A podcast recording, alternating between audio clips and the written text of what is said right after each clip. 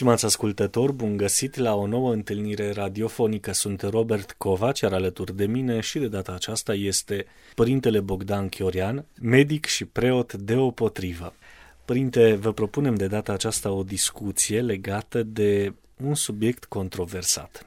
Când deschidem un post de radio comercial sau ne uităm la televizor și apar reclamele, marea majoritate sunt orientate către produse medicale, farmaceutice, suplimente alimentare. Cum gestionăm această situație a suplimentelor alimentare? Nu ne oferă foarte multe informații. Ni se spune doar că sunt bune la o mie de afecțiuni. Cum selectăm afecțiunea potrivită? Cumpărăm suplimente medicale pentru că le-am văzut la reclame sau apelăm la medic și pentru ele? E un subiect uh, extraordinar și Mă bucur că îl, îl discutăm. Pe mine m-a frapat uh, momentul în care într-o farmacie am văzut pe un produs, pe un supliment alimentar, era scris foarte mare, prezentat și în reclama TV. Adică, practic, nu mai conta că ai o patologie, că ți de folos sau nu de folos dacă se auzi la televizor. Cumva televizorul încă pentru mulți dintre noi este o autoritate, deși... Dacă Una îndoielnică. Exact. Uh, dacă s-a văzut la televizor și dacă o persoană știu eu, un actor sau cineva îl recomandă cumva apelul acesta la autoritatea unei persoane, știm că de altfel e și o eroare de logică apelul la autoritatea cuiva, dar cumva convinge foarte tare și uh, riscul pentru aceste suplimente alimentare este unul major. Faptul că, în primul rând, nefiind medicamente, că nu sunt medicamente, chiar dacă se vând în farmacii și chiar dacă au anumite forme farmaceutice, știu eu, soluții sau comprimate sau ce mai sunt, se eliberează, se eliberează fără, fără rețetă, se eliberează fără indicația unui medic, doar pe baza, iată, cum spuneam, poate a unei reclame. Mai mult, se merge pe, pe principiul reclamei așa, cumva din, din gură în gură. Dacă mi-a făcut mie bine, ia și tu că, uite, eu foarte bine m-am simțit de la el. Deși suntem foarte diferiți, putem să avem patologii diferite asociate și s-ar putea să ne trezim cu, cu foarte multe dezavantaje. Apoi, vedeți, când vine vorba de, de medicina aceasta complementară, mi-ar plăcea să rămână complementară, adică complementar înseamnă pe lângă ceva, pe lângă medicina clasică. Cu asta pot fi de acord. Când medicina complementară devine alternativă, adică devine, ia locul celei clasice, atunci avem, avem o problemă destul de gravă. Oamenii sunt foarte tentați atunci când aud că e vorba de suplimente alimentare sau suplimente naturiste să spună că, ei, în cel mai rău caz nu o să-mi facă bine, dar măcar nu-mi face rău.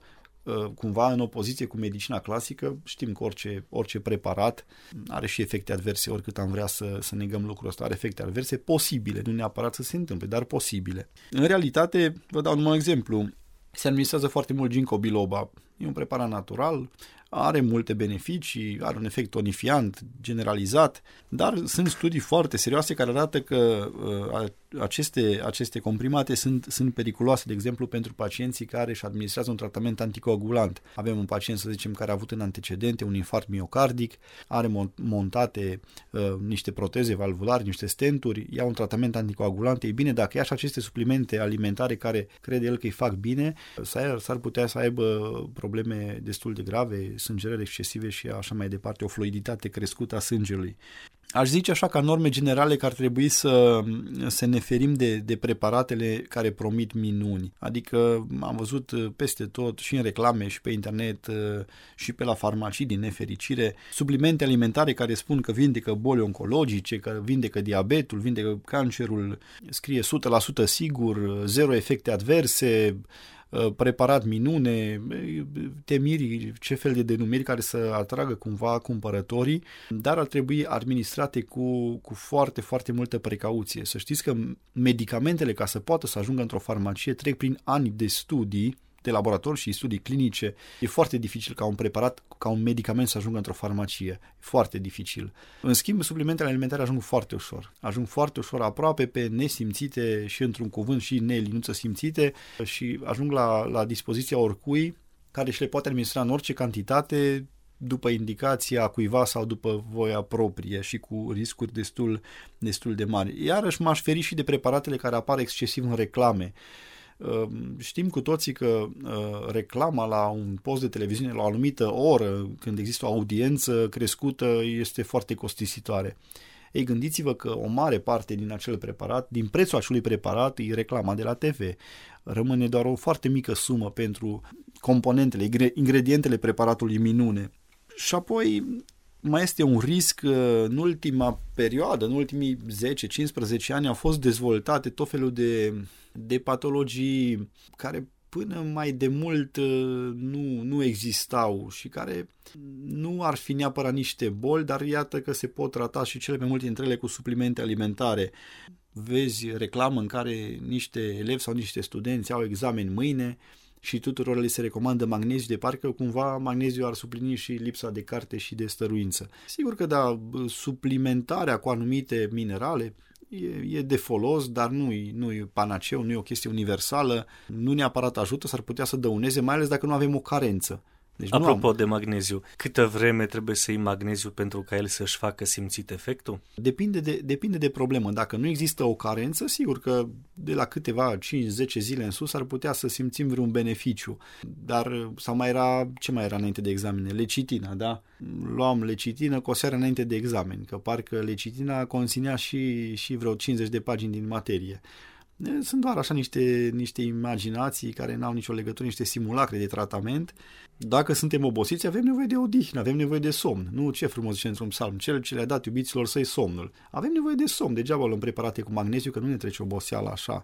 Și câte și mai câte, sau acel sindrom de colon iritabil, care acum e un fel de cenușăreasă, toată lumea suferă de sindrom de colon iritabil. Adică dacă mănânci, 10 feluri de mâncare, mai ales fast food și te simți, te simți cumva îngreunat, balonat, deja ai sindrom de colon iritabil și atunci trebuie să fie și tratat cu ceva. Sigur că sunt și situații reale care necesită medicație, dar dintre suplimentele alimentare eu cred că ar trebui să avem, să avem foarte, foarte multă cumințenie, uh, să mâncăm sănătos, să mâncăm legume, să mâncăm fructe, să evităm ceea ce știm că e de evitat, nici nu are rost să, să le mai reluăm, că știm cu toții ce, ce e în regulă și ce nu și să, să evităm pe cât posibil aceste suplimente alimentare a căror uh, calitate, compoziție și, și eficacitate sunt îndoielnice.